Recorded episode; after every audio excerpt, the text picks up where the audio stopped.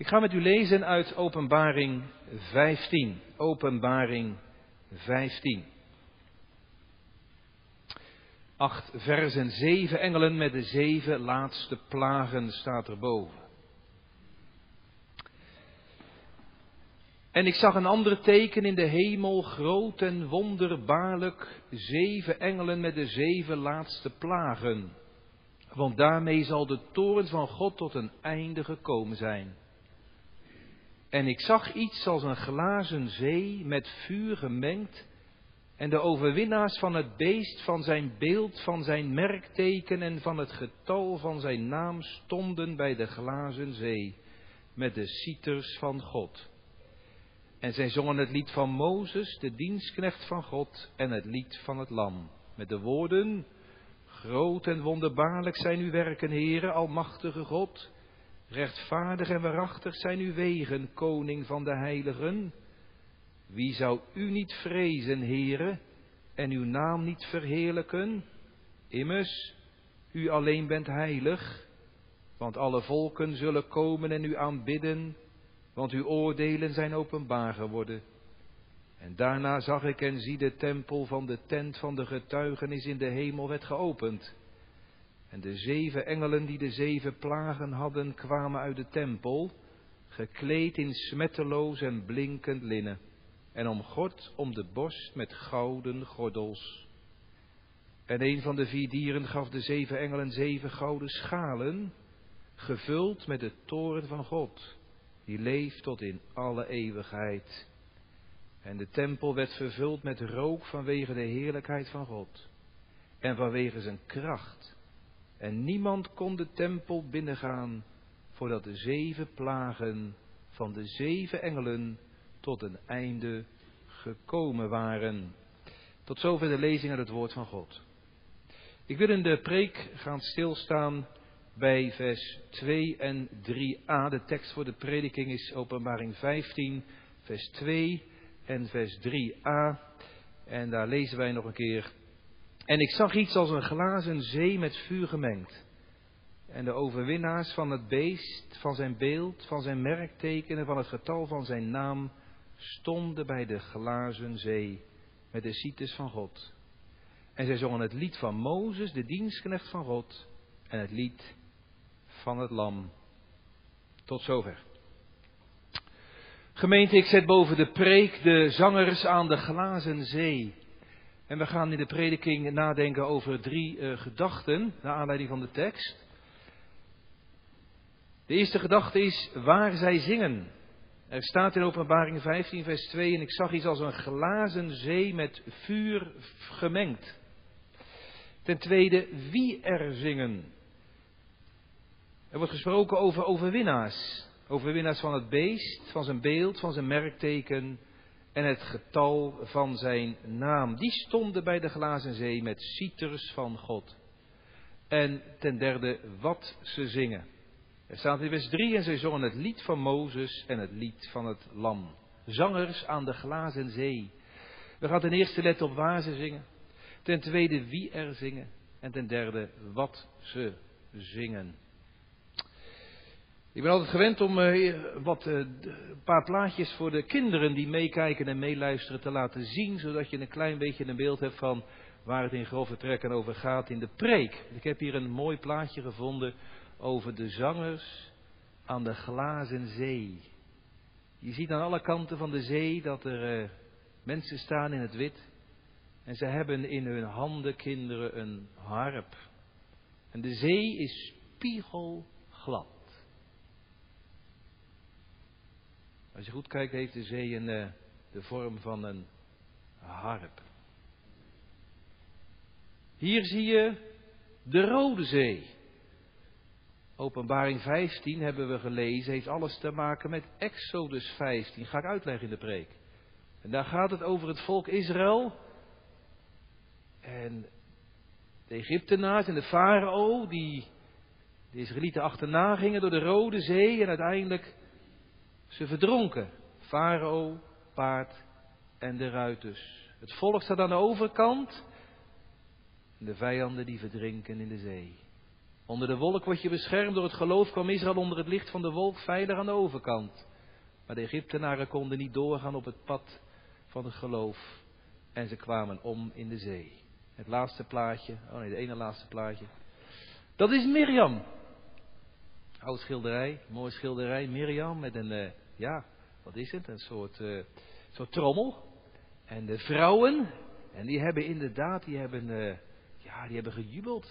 Die hebben gezongen aan de overkant van de Rode Zee. Ze hebben gezongen, ze gejuicht. Zelfs in rijdansen met elkaar. Gehuppeld van zielenvreugd. Het laatste is, dat is een oud plaatje van, dat is de citer. Dat is een oude citer in de tijd van Johannes, in het Oude en Nieuwe Testament. Een snaarinstrument. In de grondtekst staat er het woord de kitara. Daar komt ons woord gitaar ook vandaan, ook de snaarinstrument. Kinoor staat er in het Hebreeuws, dat wil zeggen Genezeret, harp. Meer van Genezeret heeft de vorm van een harp. Een snaarinstrument. Nou, gemeente, wij zeggen wel eens als er een kind van God overlijdt, dan wordt er wel eens gezegd zo onderling, een bidder minder hier beneden en een juicher meer hierboven. Een zuchter minder hier op aarde en een zanger meer hierboven. En daar zit natuurlijk een kern van waarheid in. Mensen die naar de Heere mogen, die zijn oneindig en eeuwig gelukkig. Die hebben het veel beter dan ze ooit hier op aarde konden hebben. En als je je Bijbeltje open hebt en je ziet hoe eigenlijk het decor is van Openbaring 15, dan is de achtergrond van die prachtige verzen die we vanavond in de preek overdenken, maar de achtergrond is heel grimmig. In vers 1 hebben we gelezen dat Johannes op Patmos, hij is al in de 90, hij ziet een ander teken in de hemel. Hij ziet 7 engelen met 7 laatste plagen. In 7 gouden oordeelsschalen. We hebben het in het verleden wel eens over gehad, in de levensbron hier, in de prekenserie over Openbaring. Eerst kwamen die 7 zegels, oordelen van God. En toen de 7 bazuinen, ergere oordelen. En nu de allerergste en de allerergste oordelen vlak voor de wederkomst. Dat zijn die 7 plagen, die gouden schalen die worden uitgegoten. Waarvan staat, dat is de toorn van God, vol met de toorn van God. Een schaal die wordt uitgegoten op de aarde. Wat is dat een beklemmend toneel. Maar voordat die oordeelsschalen worden uitgegoten, de laatste, de ergste, is er als het ware een tussenpauze. Dan laat de Heer aan Johannes op Patmos zien waar het uiteindelijk naartoe gaat. En dan mag hij in de hemel zien dat er zangers staan aan de glazen zee. Een heerlijk gezicht, maar hij mag het ook wel een beetje horen wat ze daar zingen. En natuurlijk is de achtergrond, ik heb het al een beetje gezegd bij de plaatjes, dat je moet denken aan het volk Israël onder het juk van de Egyptenaars en de Farao in het boek Exodus. Hoe ze verlost werden uit Egypte en doortocht door de Rode Zee. Farao wilde ze niet laten gaan. Let my people go, zei Mozes in naam van God. Maar de Farao zegt, wie is God? En er moesten 10 plagen komen om uiteindelijk het volk vrij te maken. En de Farao te bewegen Gods volk te laten gaan. Nou, hier mag Johannes een heerlijk gezicht en hij mag het horen. Die hemelstemmen die hoort ruisen. Nou, we gaan eens eerbiedig meeluisteren wat er hier allemaal gezegd en gezongen wordt door de overwinnaars. Eerste gedachte is waar ze zingen. Er staat in vers 2 en ik zag iets als een glazen zee met vuur gemengd. Een glazen zee. Wat moet ik me daarbij voorstellen? Ja, water wat gestold is, als het ware. Als je staat bij het strand, de zee hier, en dan zie je dat de zee altijd onrustig is. Hij kabbelt, hij kan woest zijn, grote woeste brekers, rollende schuimkoppen in de branding. Altijd is er wel een rimpeling. Het is nooit helemaal vlak en helemaal glad. Maar hier wel een glazen zee. Geen rimpeling te zien. En je kan er doorheen kijken als glas. Je kan zo. Het is zo transparant dat je op de bodem van die zee kan kijken. En als Johannes erin kijkt. Het is natuurlijk een visioen. Als Johannes erin kijkt in die zee van glas, dan ziet hij iets heel wonderbaarlijks. Dan ziet hij onder water een soort vuurvlammen. Met vuur vermengd. Het is net of dat vuur door het water is geblust, maar de vuurgloed, die zie je nog wel. Die vlammen zijn als het ware nog zichtbaar. En die vlammen, ja, dat is natuurlijk een beeld van de toorn van God.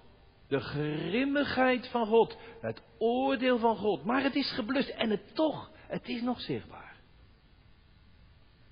Nou, dat is de ernstige achtergrond.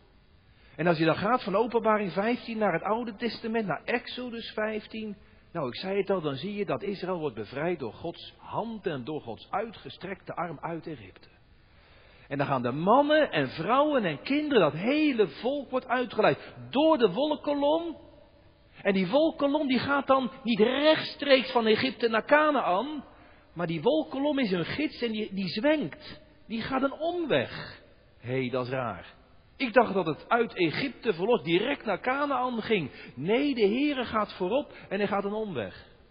Nou, daar had het volk best wel vraagtekens bij kunnen zetten. Heere, waarom moet het nou in die weg?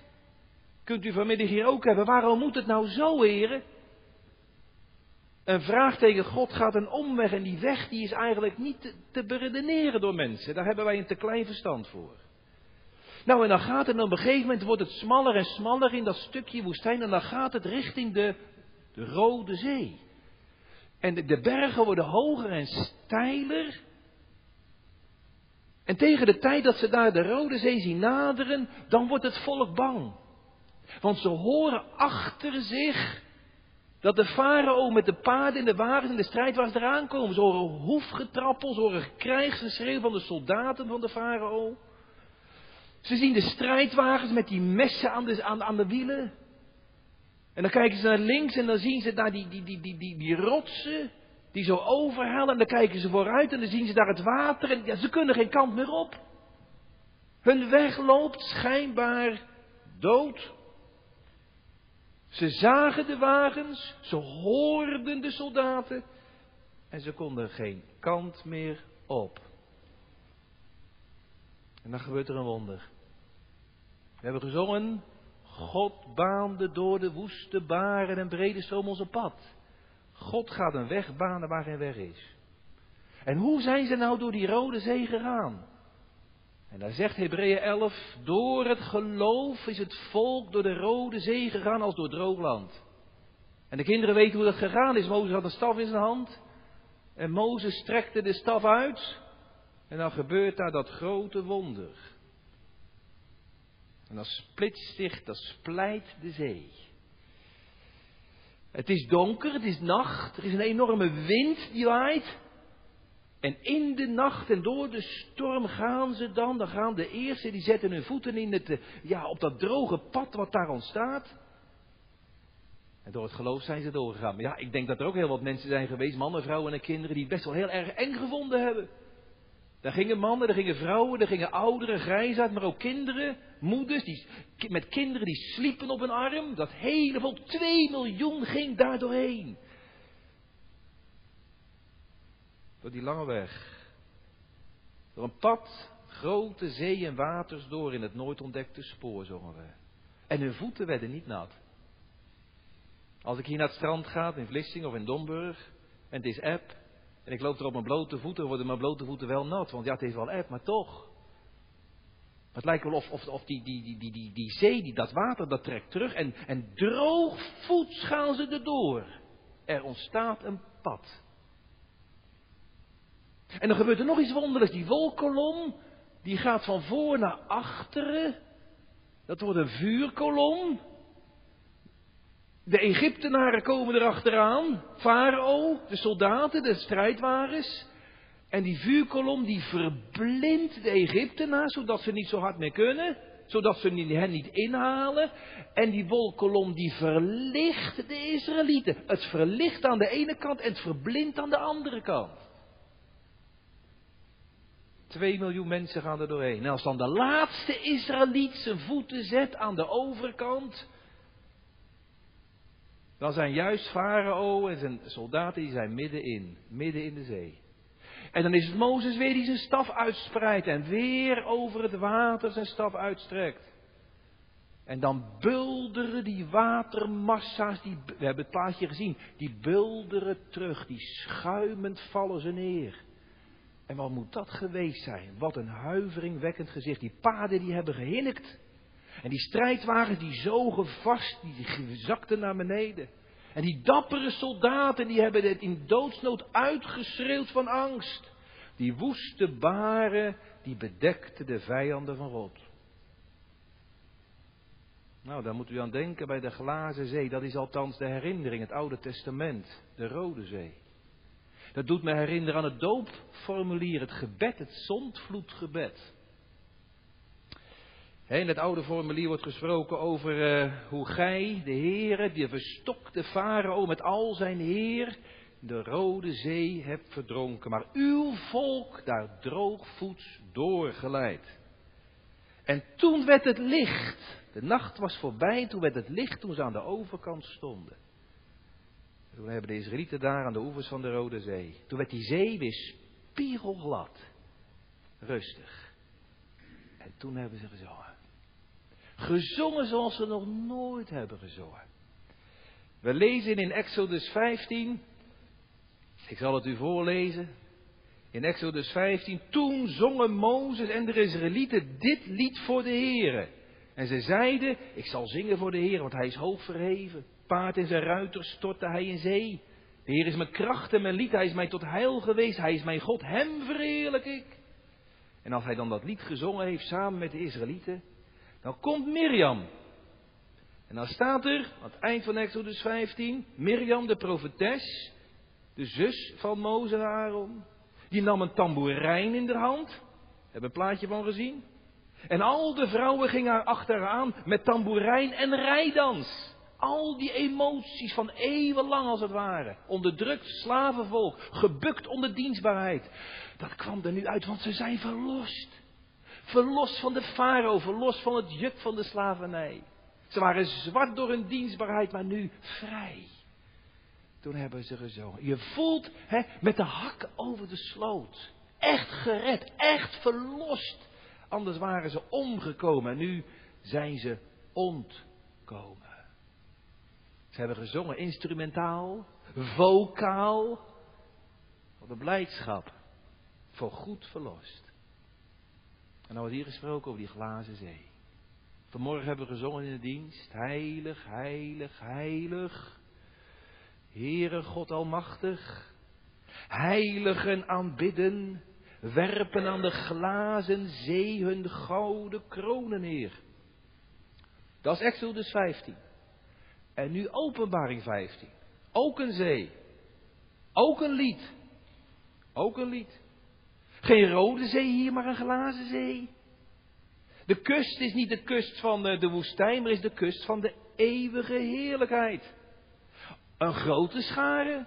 Geen 2 miljoen, maar hier zijn het een grote schare die niemand tellen kan. En ze komen uit de nacht van strijd en zorgen en vaak tegenwind gehad hier in dit leven. Voorgoed verlost van zonde en Satan en wereld. En weer horen we het zingen aan de overkant. Mannen, vrouwen, kinderen. Ook kinderen zijn boven. Ook kinderen zijn boven. Hier worden de hemelse heiligen bedoeld. Ook kinderen kunnen sterven. Ook kinderen kunnen naar de hemel gaan als ze in de Heer Jezus geloven. Daarboven juicht ook een grote schaar van kinderen voor Gods troon. Die verlost zijn van zonde en van gevaar. En ze zingen daar tot eer van 's vaders zoon. Hoe zijn ze daar nou gekomen? Dan de vraag voor ons, hoe kom je daar nou? Kunnen ze op de borst slaan van nou ja, wij hebben zo goed geloofd? Nou, dat niet hoor. Want als je nou Exodus leest, hoe dat volk nou uitgeleid is. Door het hoogste armd geweld onttogen. Hoe ze nou uitgeleid zijn. Nou, ze zagen de farao eraan komen. Ze zagen die zee en die rotsen. Weet je, en toen gingen ze roepen tot de Heer. Maar gingen ze ook mopperen tegen Mozes. Zeg Mozes, je had ons beter in Egypte kunnen laten. Hadden we daar nog een fatsoenlijk graf gekregen. Maar nu worden we afgemaakt in de woestijn. We hebben zelfs geen fatsoenlijk graf hier in de woestijn. Ze mopperen. Ze hebben het Mozes moeilijk gemaakt. Weet je waar ze nou hun verlossing aan te danken hebben? Dat geldt voor iedereen die boven mag komen. Die hebben ze te danken aan Gods trouw, Gods macht, Gods kracht. God baande door de woeste baren. Ondanks het gemopper tegen Mozes. Er heeft er één niet gemopperd, dat is Mozes. Dat is de middelaar in het Oude Testament. Dat is een beeld van Jezus. Ik kom er dankzij de kracht van God en dankzij het bloed van het lam. Daarom zingen ze straks het lied van het, niet alleen van Mozes, maar ook van het lam. Dankzij het bloed van het lam waarachter ik mocht schuilen hier op aarde, mag ik er komen. Dat is Gods genade. En dan staat er, en ik zag iets als een glazen zee, en ze stonden er, die zangers.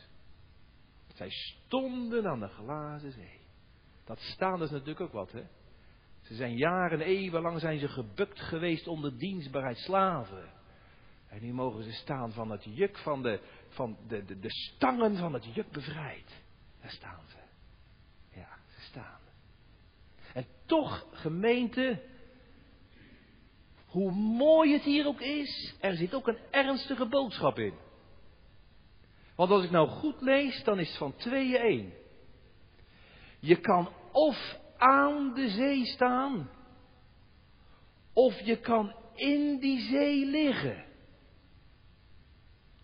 of aan de oever van die zee juichen, zoals de Israëlieten, het volk van God, of op de bodem van die zee als de farao en al de vijanden van God, op de bodem van de zee te moeten verblijven, waar die vuurvlammen nog steeds zichtbaar zijn, eeuwig onder de toren van God. Voelt u hoe heerlijk de boodschap aan de ene kant is? Dan zullen daar de blijde zangen staan, maar ook de ernst. Je kan ook omkomen als je niet in je leven weet van de schuilen achter het bloed van het lam. En de kracht van Gods reddende, verlossende genade. Die al zijn en mijn vijanden in de eeuwige verdoemenis zal werpen, zegt de catechismus. Transparant tot op de bodem. Eigenlijk is dat huiveringwekkend. Want op die bodem, daar ligt niet alleen Farao en de soldaten. Maar weet je, daar liggen ook, ja, ik zeg het met huiveren. Maar daar liggen ook mensen. Andere mensen. Daar liggen ook jongens en meisjes. Echt? Ja. Ja. We hebben van de week aan tafel gelezen, zijn ze ermee bezig bij de Wingert, op school, over Elisa. Die 42 opgeschoten jongens, die Elisa uitschelden, kaalkop, ga op kaalkop. Maar die 42 tieners, die werden verscheurd door de berinnen, hè? Die liggen op de bodem. Daar liggen ook vaders op de bodem. Ik zeg het met voorzichtigheid, maar huiver, ik zeg het toch. Ik denk aan vader Achan, die gestolen had. Of Korach en Dathan en Abiram, waren alle drie vaders. Daar ligt ook een moeder. De vrouw van Lot was ook een moeder. Maar haar hart was niet verlost, dat zat nog zo vast aan de wereld. Dan zal je het verschil zien tussen wie God dient, die staan aan de kant, aan de goede kant. En die ten diepste God niet dienen. Die liggen op de bodem. Huiveringwekkend. Ik ga naar de tweede gedachte. En dat is, wie zijn nou uit die zangers? Ik probeer te lezen en ik zie, het zijn overwinnaars. Dus ze hebben hier op aarde strijd gehad. Ja, dat is waar. Ik heb de goede strijd gestreden. Strijd. En die zullen de overwinning behalen. Je zou kunnen zeggen, wie zijn nou de koorleden? Wat zijn de kenmerken van die blijde zangers van dat koor? Nou, er worden vier dingen genoemd. Er zijn overwinnaars, die hebben het beest overwonnen, zijn beeld overwonnen, zijn merkteken overwonnen en het getal van zijn naam overwonnen. Ze overwonnen het beest.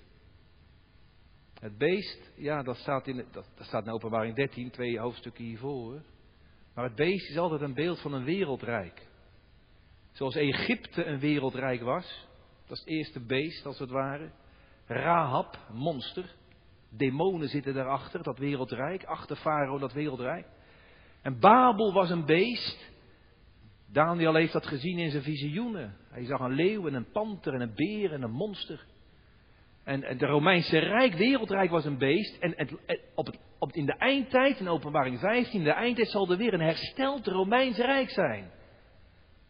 Een wereldleider. Dat beest waar hierover gesproken wordt, ik kan er niet te diep op ingaan, maar dat is hier de toekomstige wereldleider.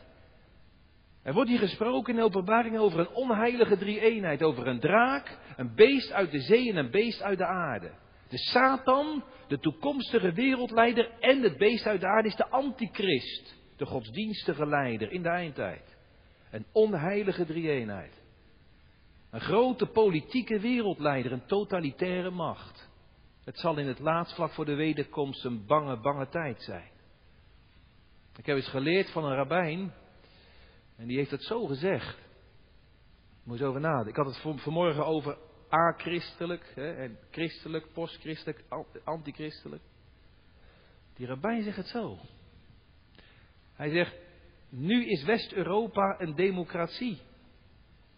Want dat willen wij, democratie, het beste wat er is. Maar je ziet dat die democratie, die wordt steeds en meer uitgehold.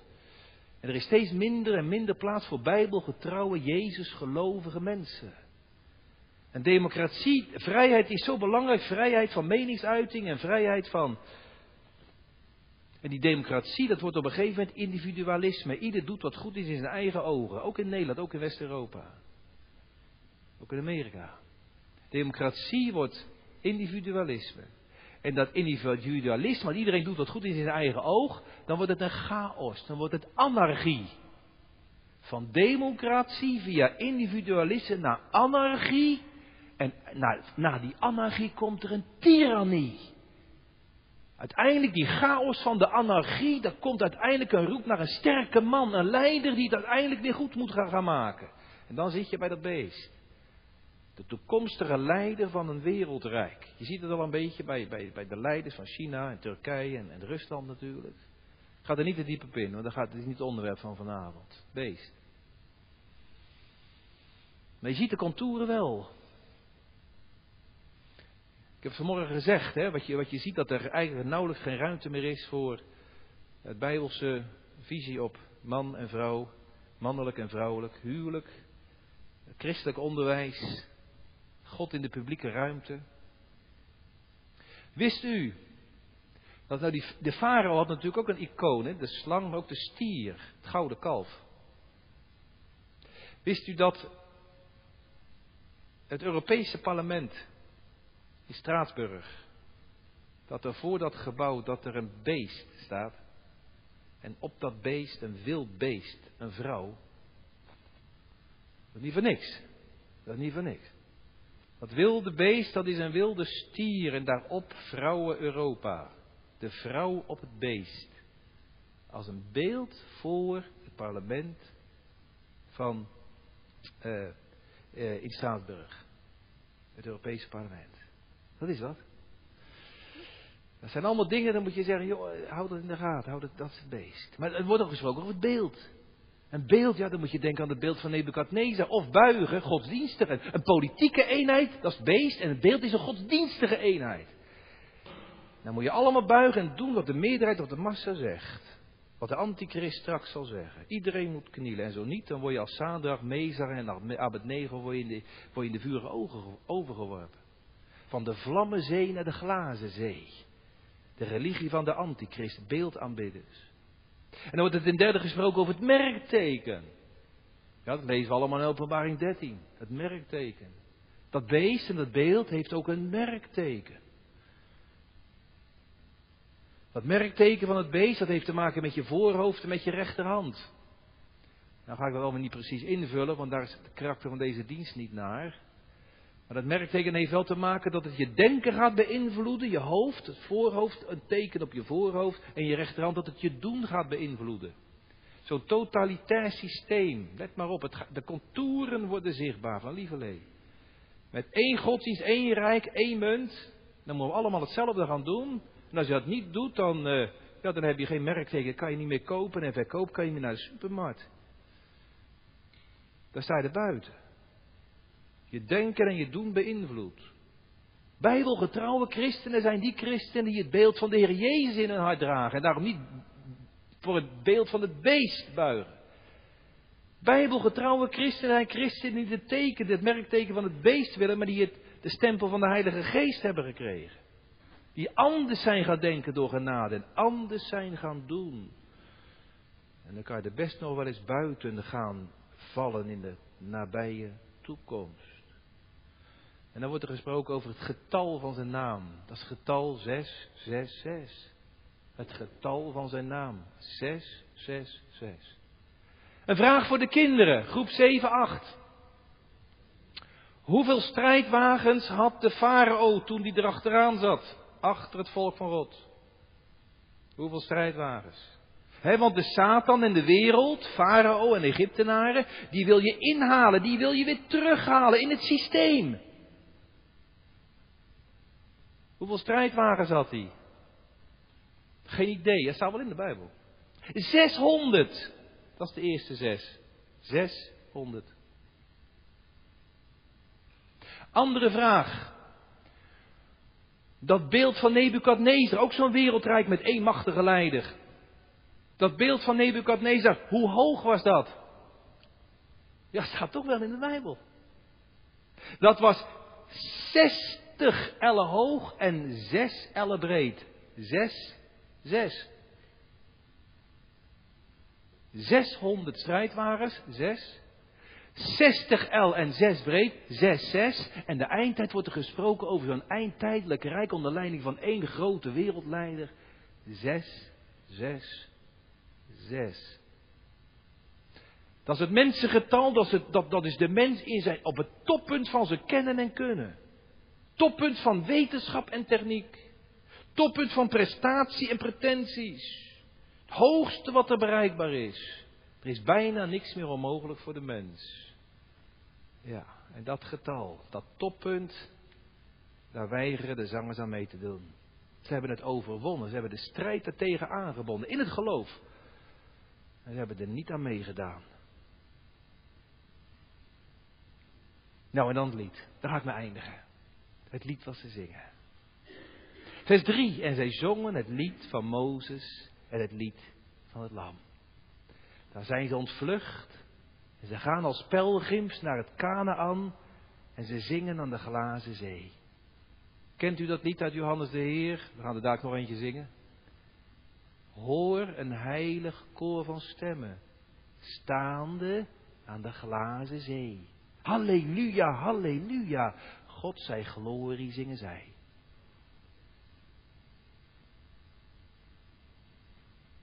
Menigte, die geen kan tellen, als de sterren in hun glans. Psalmen zingen, palmen dragend, in de hemel is een dans. Hé, dominee? Ja! In de hemel, psalmen zingen, palmen dragend, in de hemel is een dans. Kijk eens naar Mirjam, die huppelde van zielevreugd. En al die vrouwen erachteraan. En Mozes en tamboerijn en de rijdans. Want de hemel die barst van vreugde. Vandaar dat ze ook nooit meer terug willen naar de aarde. Wat een geweldige vrolijkheid. Wat een vreugde is daar. Ze zingen het lied van Mozes en van het Lam. Tegelijkertijd praten kan niet. Maar tegelijkertijd zingen kan wel. Nou, dat doen ze. Al die zangers daar. En Johannes heeft er iets van mogen horen, op eiland Patmos verbannen. Wat moet dat geweldig mooi geklonken hebben in zijn oren. Met wie heeft gesproken, wat is de playlist in de hemel? Nou, minstens 2 liederen. Het lied van Mozes en het lied van het Lam. Allebei zijn het verlossingsliederen. Allebei. Wat zijn ze gelukkig die daar jubelen, die daar verlost zijn. Ze willen daar allemaal vertellen hoe groot en hoe heerlijk de Heer Jezus is. Het lied van het Lam. Het is een verlossingslied. En daar hebben ze alle reden toe. Want je voelt het wel aan. Ik heb dat natuurlijk in het begin van de preek zo proberen te schilderen. Dat het eigenlijk op het nippertje is. Nauwelijks, ja voor je gevoel, nauwelijks zalig geworden. Dat lag niet aan de Heer hoor, het lag ook niet aan het lam, maar die vervolgers die erachteraan zaten. De nachtstorm gebruis, nauwelijks, maar de laatste kwam binnen. Er was geen, zegt de Statenvertaling, er is geen klauw, er is niks achtergebleven. Ze zijn er allemaal gekomen. En ze zingen. Het eerste lied wat in de Bijbel gezongen wordt is het lied van Mozes, een verlossingslied. Een verlossingslied. Als je verlost bent, ik heb geloofd en daarom zing ik. Daarom zing ik van gena. Een gelovige die kan echt zingen. Die heeft ook reden om te zingen. En dan wordt er nog over harpen, over kitara's, over kinoren, over sites, over gitaren gesproken. Er was ellende, er is verlossing en nou is er eeuwige dankbaarheid. En ze zongen het lied van Mozes en het lam. Alle opgekropte emoties die kwamen eruit. Daar rees zijn lof op stemmen en snaren, zingt de psalm, nadat hij ons beveiligd had. Ik vind het zo mooi van de jonge mensen, denk ik dat ze het niet meer kennen. Althans misschien wel, als je op de Koelman gezeten hebt, ken je het wel. Maar een aantal toch ook weer niet meer. Maar die ouderwetse psalmen, hè, psalm 68, als ik Mirjam zie met die rijdans, dan moet ik altijd denken aan psalm 68. De zangrij trad de speelrij voor. In het midden ging het vrolijke koor der trommelende maagden. Nou, dat zie je daar gebeuren. Een zangrij en een speelrij en een koor en trommelende maagden. De tamboerijnen, de sites. De Heere gaf rijke juichenstof. Tjonge, ik zie dat voor me, hè. Vocaal, instrumentaal, ze tokkelen daar, ze spelen daar en ze zingen. Het lied van Mozes, tijdelijke verlossing, Oude Testament, en het lied van het Lam, eeuwige verlossing. En vooral dat lied van het Lam, hè. Want dat was de basis, dat is het begin. Het bloed van het lammetje dat als een leven liet, dat geslacht is. En dat bloed dat gestreken werd op de deurposten. Daarachter hebben de eerstgeborenen gezongen. Ik denk dat die eerstgeborenen, die hebben het hardste gezongen. Want die wisten, heel nadrukkelijk, ja, ze hebben allemaal geschuild achter dat bloed. Maar die eerstgeborenen wisten, daar heb ik nou mijn leven aan te danken. Omdat dat lam geleden heeft. Omdat dat lam gebloed heeft. Omdat dat lam geslacht is. Mag ik leven. Kan ik zingen. En ze zongen het lied van Mozes en van het lam. En het lam zelf, de Heer Jezus, wordt in de Openbaring ook genoemd. Hij staat als geslacht. De halswond is nog zichtbaar. De tekenen van zijn lijden. Dat is zijn lever af. Maar hij staat. Met horens van kracht en ogen die alles zien. De Almachtige. Het lam dat overwonnen heeft. En dat lam is de opperzangmeester. Het lied van het lam. Dat wil zeggen, hij zingt het zelf ook. Hij zingt het zelf voor. En wij mogen dat nazingen. Hij staat erbij aan die glazen zee. Bij zijn volk, te midden van zijn volk. Hij staat erbij. Nou, gemeente, ga eindigen. Wat een koor, hè? Mooi, hè, zo'n kijkje. Aan de ene kant huiver je. Wat een tegenstelling. Erin. Of te aan. Liggend. Of staand. Ja. Waar zal u nou zijn? Wat zal nou uw plek zijn straks in de eeuwigheid? U hebt allemaal gestaan bij het graf.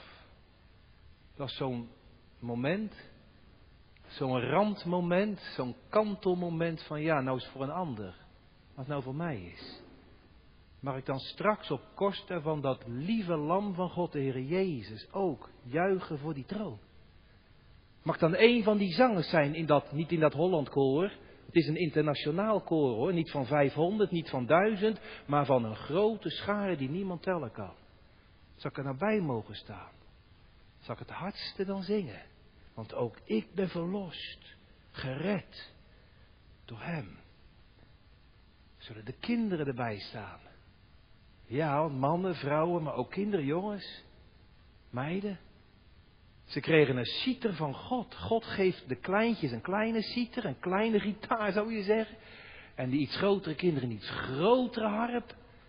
Ieder kreeg zijn eigen muziekinstrument.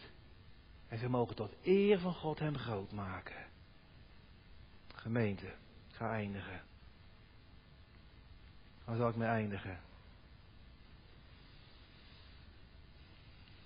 We zijn vanavond hier in een bepaalde setting. We hebben teruggekeken naar het afgelopen jaar. We hebben het verdriet bij God gebracht. We hebben omhoog gezien van Here, laat uw woord, uw genade ons met haar troost verrijken. Maar we hebben ook vooruit gezien.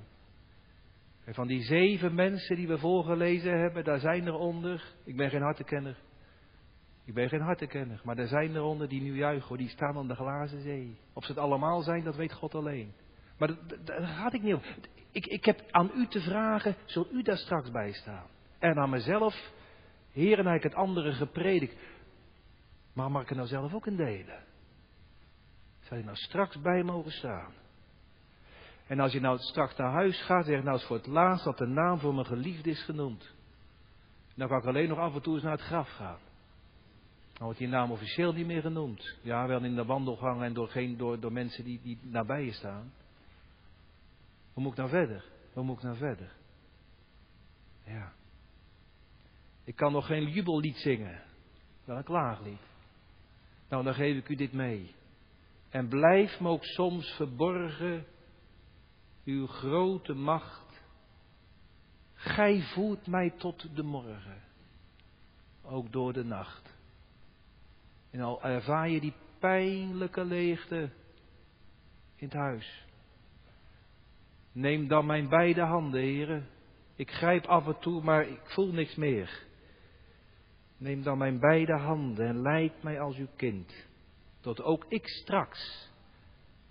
Andere geliefden zijn me voorgegaan. Tot ik straks aan die eeuwige stranden de ruste vind. Het is door u alleen, om het eeuwig welbehagen. En degene die u moest afstaan, dominees,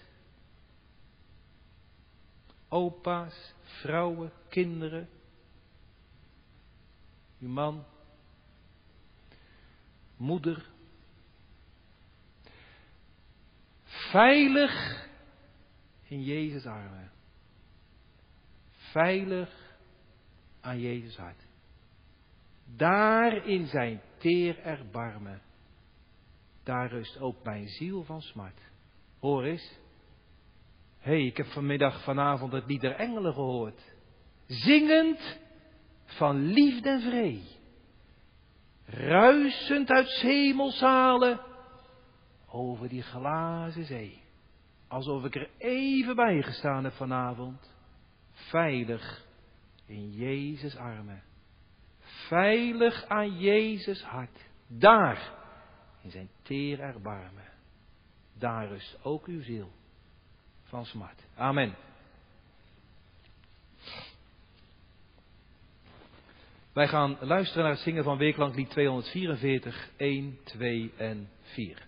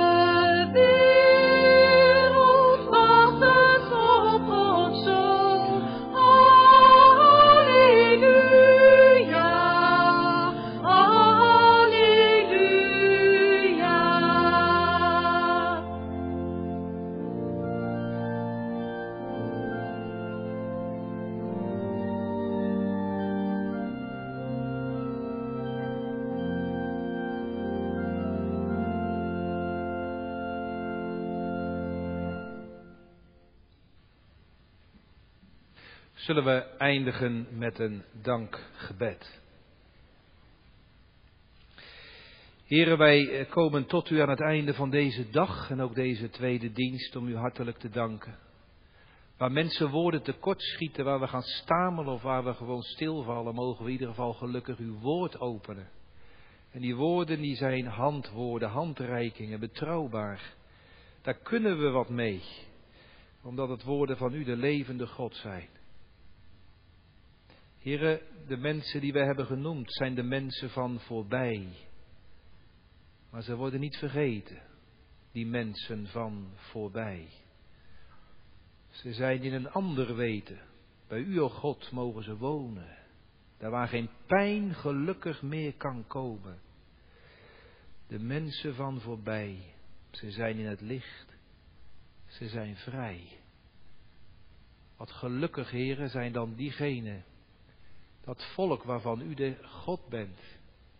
Die verlost zijn door het bloed van het lam. Die door het geloof mogen leven, het geloof mogen sterven. Ach, die Farao, hij had ook op de oever kunnen staan, al had hij maar geluisterd. Zoveel mensen. Heer, u wilt niet dat er een verloren gaat. U wilt niet dat er een op de bodem terechtkomt. Maar hij was 10 keer gewaarschuwd. 10 plagen, 10 keer gewaarschuwd. Uw geduld was zo lang, zoveel, zo vaak. Gesmeekt, genodigd. Laat mijn volk nou toch gaan. En hij deed het niet. Heren, bewaar ons ervoor, voor verharding. Geef dat we zo naar huis mogen gaan. Met de woorden van Openbaring 15. Rijk en troostrijk. En blij vooruitzicht. Heren, er is nog plaats aan de oeveren van de glazen zee. Er is plaats bij u. En ook vanavond hebt u genodigd. Er is nog bloed. Genoeg zoenbloed. Om al mijn zonden weg te wassen. En me met u, o God, te verzoenen. Zegent u daartoe de prediking. Gaat u zo met ons mee, heren. Geef ons een goede en gezegende week. En laten we troost mogen putten uit de belofte. Zie, ik ben met je. Elke dag. Ook die moeilijke dagen. Die eenzame dagen. Tot aan de voleinding van de wereld. Amen.